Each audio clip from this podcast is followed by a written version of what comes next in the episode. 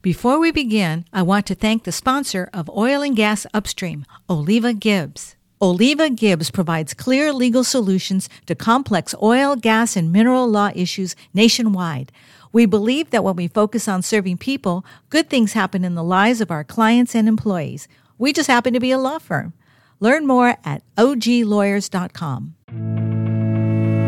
Oil and gas production is the union of natural systems with advanced science and complex engineering. Smart people across the globe create this remarkable place we call upstream, and each day brings a new challenge. This is the Oil and Gas Upstream podcast, where we look at how these systems come together and learn from the people who make it happen. Welcome to Oil and Gas Upstream. I'm Elena Melchert, your host.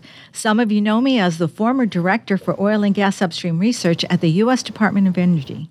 I retired from the DOE, founded a small consultancy, and became a podcast host. Let me shout out to our sponsor, Oliva Gibbs, who provides clear legal solutions to complex oil, gas, and mineral law issues nationwide. You can learn more at oglawyers.com. And let me ask you to do a big favor by answering a one-question survey. It takes about 10 seconds, and the link is in the show notes below.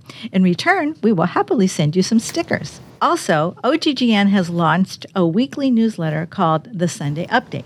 Subscribe to get oil and gas insights, behind-the-scenes look at OGGN, and coupon codes delivered to your inbox every Sunday. My favorite part of the newsletter is that I see a little story, a 1-minute, 2-minute story on prices, what happened last week, and what we think might happen coming down the pike. Finally, I'd like you to go to OGGN website and take a look at the new merchandise that's available now. Even pick up the Oil and Gas Upstream t-shirt that reminds us that only the bit finds oil. Link is in the show notes. And now I'd like to introduce today's guest, James Campos, Commonwealth of Virginia, Deputy Secretary of Commerce and Trade, and that includes Energy and Rural Development. Hi, James. Thanks for being with us today. Elena, hello. It's a pleasure. Thank you. Thank you. So let me do a brief bio for you, which is, really interesting. James Campos, Virginia Deputy Secretary of Commerce and Trade, former Assistant Secretary, Office of Economic Impact and Diversity at the U.S. Department of Energy, Principal Managing Partner and Founder of Wright Energy Group and Wright Energy Services.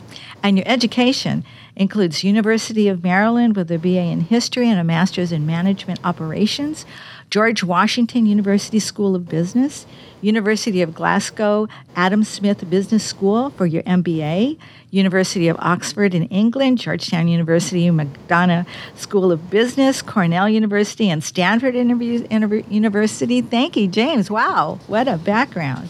Thanks for being us today. No, it's an honor. Thank you for inviting me. Yeah. So, James, tell us about your work and how it's related to energy for Governor Youngkin. Absolutely. So, I wear several hats for the Youngkin administration, but the one we're referencing today is what I'm doing in the energy side. So, one of my hats is working throughout Virginia for energy development, energy production, and innovation, and focusing on the rural part of Virginia, but also holistically throughout the state. Virginia is one of our bigger consumption states in the Union, and it's also home of the deepest natural harbor with Norfolk, and we have a great deal of commerce because of that and because of the development of Northern Virginia and all the needs of energy, which is great with the data centers and just the overall development. So energy is a big issue for this administration, and it's a big issue for Virginia. Yeah. Well, I guess we don't have oil production here in Virginia, but we might have some natural gas production. We do have some natural gas production here in Virginia, and Virginia is dependent on natural gas. 74% of our homes are fueled by natural gas for heating. So, and we have a lack of perhaps enough natural gas, and especially just having two pipelines that come into Virginia from Texas, Louisiana, There's certainly a capacity, issue or concern there. But so we do use fossil-based fuels for a lot of the commerce and heating here in Virginia.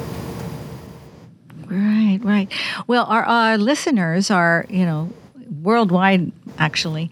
And it's not often that we have someone with your responsibilities on the podcast. Tell us a little bit about energy and oil and gas in Virginia, and some of the issues that we're facing, that we're talking about, that you work on, that you address, things that excite you about the work that you do. Yeah, sure. There's so much going on in the Commonwealth of Virginia. We have, first of all, a tremendous governor leading the state. And he's an all-the-above energy governor, so it's all in the mix. He understands the pragmatic, sensible, and market-driven energy need and policies for a state like Virginia, which is growing. Our population hasn't. It's pretty much. In a state of growth that we do, just like most of the United States, have had a lot of population shift more down towards the southern states in the United States, but Virginia is one that's net growing as of this year. But also, it's in the business side. Northern Virginia, for example, we have a lot of new businesses, new industries that are moving in to Northern Virginia based upon its proximity to D.C., but also based upon the educational level that's in Northern Virginia, and just the growth of the government and non-government sectors in Northern Virginia, which includes a lot of private entities or commercial entities involving data centers, which some of your listeners may know take up a lot of energy and energy use for that particular industry. So there's a lot truly happening in Northern Virginia. But then we have what we call the Crescent, which goes all the way down to the Norfolk region of Virginia. And Norfolk, as I told you, is our deepest port in North America.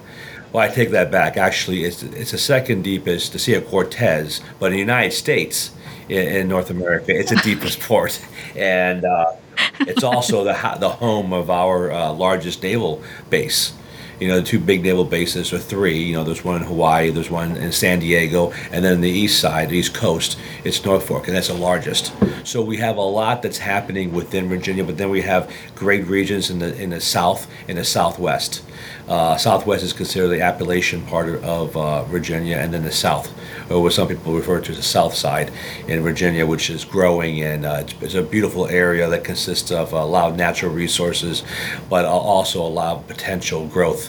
And a lot of opportunities for folks that necessarily don't want to pay the high cost of living than other more urban-based areas, but want the comforts of life, the comforts of different amenities. So these areas really offer that, and it's a great place to see for your viewers if they haven't, but also to explore what Virginia has to offer, which is more than people realize, and it's a bigger state than people realize. I'll give you an example. It's based on the obviously it's the East Coast, one of the original 13 colonies. But if you go to the furthest part on the west part of Virginia, it's actually a little west of Detroit. So people don't. I guess I didn't realize that. People don't realize, how west Virginia actually goes when you look at a map. But it's such a beautiful state. So it's an honor to work for this governor and for the Commonwealth of Virginia. Yeah. Well, so there's a lot of nuance with respect to energy in your story there. For example, the largest, the deepest natural harbor, and being such an important and strategic port in the East Coast. So I started my career with the Department of Energy as part of a production out in Bakersfield related to the Naval Petroleum Reserve in California. Yeah. And it was, established by the Navy in like the 20s, I think, in order to ensure that the Navy had the oil that it needed for ships and the like. And so here we are, in Virginia, and I didn't realize that this was such an important area with respect to that. I'm from California, so I know San Diego. So you at the Department of Energy and all of your background there and your exposure, how has that, as well as your education, brought you to this point with respect to energy policy in Virginia? I think all of it combined really nicely. My tenure at the Department of Energy, and even prior, I lived in Nevada for 17 years prior to the DOE, so I knew Bakersfield very well. Drove past it many times going to California, or to LA, in that region of California. Working at the department, really provided me with holistic, energy view on policy and just the general workings of how important energy is to our country, how energy is our economy, how everything is spurred by energy. We know that in a sense, but you get a really deeper understanding working with the professionals at the Department of Energy and understanding how each particular tapestry of energy works, interplays with our lights being turned on, with our with our national security issues, with everything that you could possibly imagine.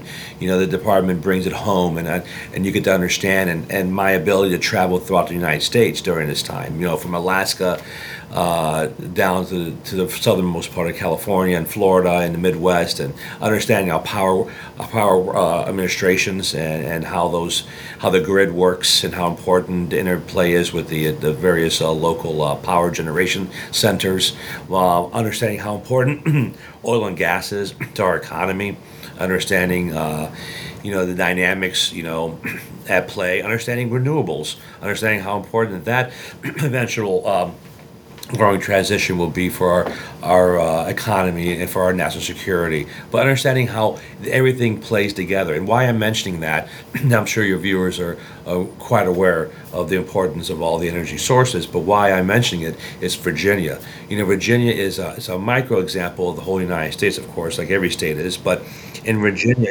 you have all these things at play, and you have a need for all energies because we are at an energy deficit. We need more energy in Virginia, especially with all the growth that we're seeing in Northern Virginia, the data centers, the amount of load that they require, and how we're producing that energy. And how renewables play in a part of it, but intermittent energy is not the answer always, and we need that constant, reliable energy. So how fossil fuels play a part in this, and how also new technologies like hydrogen and what that would look like, and what color hydrogen, and the fights that you have with the different colors, green, blue, gray, and pink for nuclear, but also how turquoise. Seen the turquoise. I happen to sit on the national, or the Hydrogen National Association, and so I get an earful and understanding sitting on their board, on hydrogen issues and all the colors of the rainbow, and how that plays, and how it's more practical to use production of hydrogen through natural gas versus green forms, and the expense factor of that, but then the progression of it. But in Virginia is a state that needs it all, and then you have the SMR, or the AMRs, the nuclear, modular reactors, and the importance of that and how it all is in play. So Virginia really is a state that uses and will need to use it all in the future to sustain its economy, but also to promote the growth in its economy. Virginia is a wonderful state because of its location, and because of the folks that live here and the leadership. And I project, and I've lived in a few states myself, Elena, and this is the fourth governor I've worked for. I understand the dynamics and play of energy, and working the DOE, doing the work I did in Nevada in the past, where I was a regulator in co-ops and worked in energy in Nevada as well, and now coming to Virginia and seeing it all here as well, but actually being it magnified, or of greater importance because of all the really important national, I would say national bearings that Virginia has. It's really, I'm very fortunate to have had the past experience to bring forth to Virginia. Absolutely. And you've mentioned, a few different forms, the oil and gas upstream arena as part of the oil and gas value chain depends on petroleum engineers doing their work and being masters of the subsurface, or subject matter experts of the subsurface. And now that expertise is being called upon for geothermal subsurface, for carbon storage subsurface, and energy storage, hydrogen storage, all in the subsurface. And there's no other comprehensive skill set that's taught in schools with respect to subsurface, except through the petroleum engineering curriculum. So you know, we're seeing a new opportunities for petroleum engineers, and we're hoping that young people will continue to major that, see that the opportunities are not just limited to oil and gas.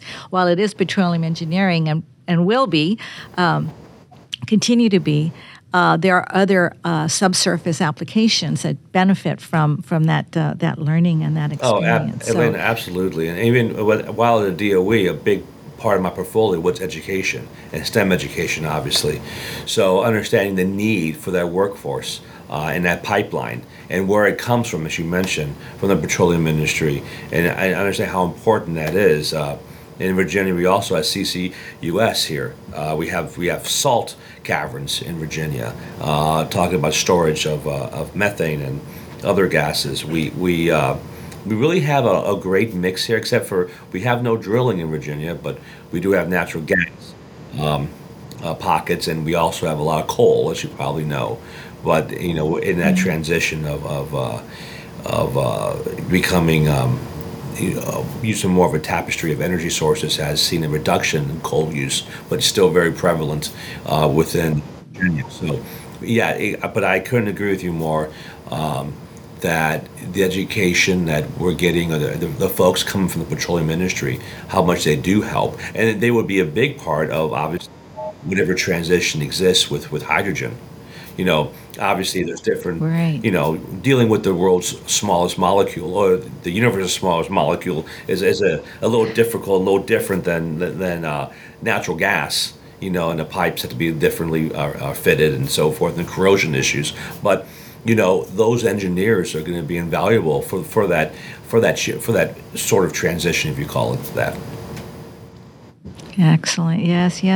And I also know that you're very active in the greater Washington area, the Virginia, Maryland, D.C. metro area, with respect to energy and others. Last year, you were part of the leadership of putting on the first energy summit sponsored by the Maryland Hispanic Chamber of Commerce. Tell us a little bit about that experience and how you're able to bring in the various energy sectors for that summit. Sure, absolutely. So I was appointed the chair of energy for the Maryland Hispanic Chamber of Commerce, and part of my private side, I had a company called Leaders in Energy, and we did various energy summits in California and Texas and in Washington State and in Arizona. So we were going to do one on the East Coast, and when I got appointed to this position, we decided to do one in Maryland, and sort of, you know, bring in people from all across the metropolitan area, the DMV.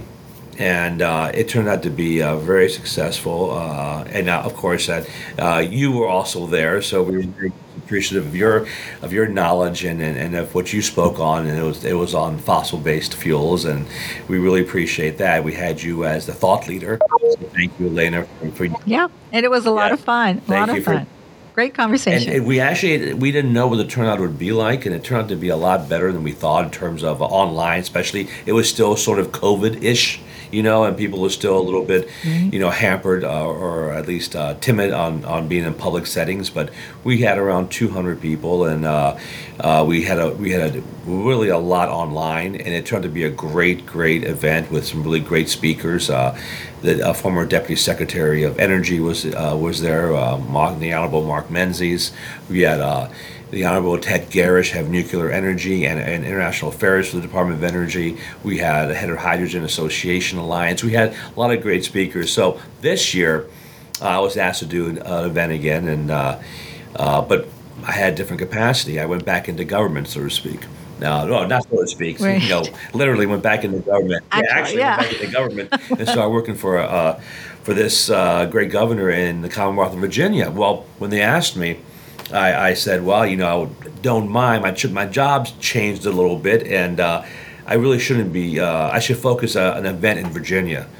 And they said, absolutely, let's do it in Virginia. So when this happened, I said, well, why don't we combine different chambers? Let's combine the Virginia Hispanic Chamber of Commerce, and let's bring in the United States Hispanic Chamber of Commerce, and let's bring in different organizations, and then I will go ahead and get the governor to headline and speak at the event, since he's so prolific and been outspoken about energy and energy policy and various things like all the above energy program, and also the Moonshot, which is the AMR, SMR, initiative for Virginia. And I said this would be a great opportunity for him to speak. And I said, let me also arrange that. So sort of grew from that. And now we have a great lineup of speakers again. One is, and this is for the second yes, energy summit, second, I guess, in the DMV. Correct, the DMV area. It consists of about 5 or 6 main umbrella sponsors, as I mentioned earlier. It's on October 18th. At 1:30 p.m. in Tyson's Corner, which will have the Governor Glenn Youngkin, as well as having former Secretary Dan Brouillette, who is now going to be the head of EEI. Deputy Director Mark Menezes, who now is the president of the United States Energy Association. Yes. So we have a list of 4 great keynote speakers, along with individuals from all different energy sectors. And of course, as you know, Elena, I'm a supporter of them all. So I have fossil-based, speakers involved with this. And one being, I'm not sure if you know, Anthony Livianos, who is based out of Houston. He has something called U.S. Energy Stream. And I will have to look him up. He's taken up your place, actually, as an energy thought leader. Excellent. I'm so sorry I'm going to miss it. I know, we wish you could have been there, but I understand. And so we have a great lineup. So I encourage your speakers to have a chance to go online and look at the lineup and see how we're doing this. We have 4 great panels. The last panel is ending with project financing, because a lot of times these great energy projects we talk about, there's a gap, and the gap is, well, how do you finance them, or how do you go and get federal money if that's your route, or a private sector. So we have Berkshire Hathaway, Senior VP speaking. We have Goldman Sachs. J.P. Morgan. So we have the financial institutions that are going to be there speaking about the private side, but we also have the DOE speaking, another former individual, the Osterbu office, Charlie Smith, who I believe you know as well, Elena. He's going to be speaking about the funding side. So we really have a great comprehensive one-day, I would say afternoon to late afternoon summit, but the purpose of it is to really educate and to inform the individuals the importance of energy and how important it is, and how much they have to pay attention to policy, and how policy affects not just our national security, but the bottom line, our pocketbooks, and how energy is it's a resource that we have to really take care of, and to grow, and to do the right things for the communities, but for also industry. And it's important for people to know and understand more. So these chambers are kind of hosting this event, but it's really based for a holistic approach to the greater education, the greater access and understanding of our energy industry, and to also put to bed, or help to put to bed, some of the issues that come up with a very diverse or divisive environment that can exist around the production of energy and the concerns of energy. So we want to provide our audience with facts, realistic, viable solutions, and just greater, broader education on energy. So this will be in person. Will it also be online as well? It will be online as well. Okay. So, excellent. So for people in the local Washington, D.C. Area, it'll be at Tyson's Corner. Right. And we can put a link in the show notes for the event, and we can connect people that way. And that'll have information about the online connection as well. Is that about right? That's correct. Excellent, excellent. Oh, yeah, I'm so sorry I'm going to miss it, and I appreciate the personal invitation that you sent. I will actually be in San Antonio for the Society of Petroleum Engineers Annual Technology and Conference and Exhibition. So it's kind of exciting to be there as well, because that's core to my professional society, Society of Petroleum Engineers. And I'll be podcasting there as well, so I'm going to be missing that. But it was a wonderful, very enlightening, enriching, and there was a lot of conversation by the subject matter experts across the various energy forums with respect to energy security and how it underpins our national security in the United States, and how important and special the whole energy arena is. It's, you know, energy underpins our economy, and it's not just another set of commodities any more than oxygen is just another gas, right? These are vital to the health of our country, and so I'm so happy that you're representing Virginia there, and that you're leading Virginia there, but also that you're bringing together so many national speakers. And then with respect to the financing, you're absolutely right. That's at the heart. I mean, now I'm in the private sector. Yep. That's at the heart of moving forward.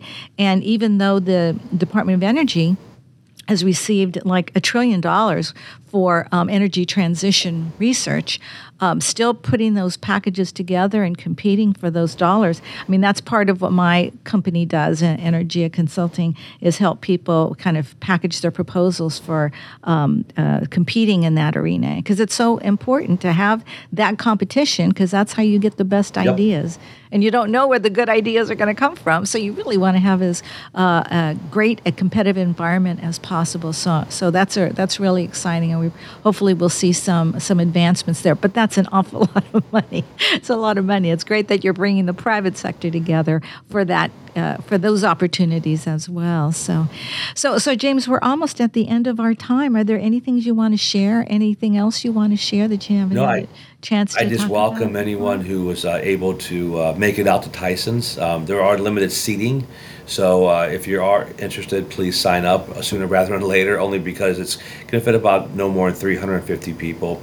And we feel with the governor and Dan Brouillette and others that are going to be speaking, these national folks, that we'll get filled pretty fast. But if not, then online's an option. But no, this importance on energy. I'm speaking to energy experts here and people that understand, and I understand that. But it's, I guess I would like to leave with the note that we have to do an increased job of promoting and creating awareness to energy issues and the importance, and we have to weed through some of the propaganda or some negativity out there, especially in your field, and understand what oil and gas does for our country, and understanding that every year we're becoming cleaner and more efficient, even in that industry, you know, in carbon capture, and carbon recycling, which is kind of still a few years away, but, you know, it's in terms of being really feasible or more efficient. But we're doing so much, and in 10 and 15 years, who knows where we're going to be, and this is a reliable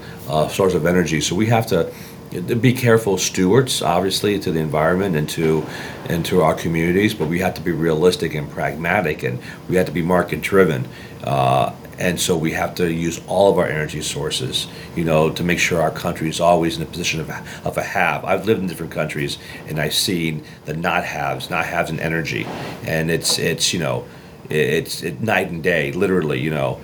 And I want us always to be a country, in the state of Virginia especially, but our country as a have, and have reliable energy and cost-effective energy. And I think that's really important, that we do a better job, all of us, of explaining on how important of an issue that we're dealing with, and how we have to take care of it, and not cause any disruptions unneeded in this area, because it really affects all of us from top to bottom. So I want to leave you with that, and also just to say thank you to you, to this podcast, and to say how honored I am to be here, and how honored I am to have this job that I have through Governor Glenn Youngkin, and I hope everyone here learns more about our governor and the incredible things he's doing on energy and for the state, and, you know, and beyond. Well, absolutely. And with respect to oil and gas specifically, Yes, oil and gas underpins many other energy forms in the United States, making all of them possible. And oil and gas production in the United States is the most environmentally sustainable in the world. There's no other country that spends as much time protecting the environment or has the laws and regulations with respect to environment, protecting the environment that we have in the United States. And that's not, that's not by accident. It's deliberate effort on the part of the government and industry complying and providing those best practices and engaging in those practices that make all of that possible. So when we think about importing oil and gas and think about importing oil, we have to think about the source of that. And definitely the United States as a source of oil is the best place that we want to be able to source that oil from, and the accompanying gas, if you will, which makes the LNG possible, so the exports possible. So, well, great. Well, James, thank you so much for being with us. James, thank you again for being with us today. James Campos, Virginia Deputy Secretary of Commerce and Trade. We so enjoyed having you today. Elena, thank you. I really appreciate it. Thank you, and thank everyone for listening. This is Elena Melchert, your host for Oil and Gas Upstream. More next time. Join us again next week on the Oil and Gas Upstream podcast, a production of the Oil and Gas Global Network. To learn more, go to oggn.com.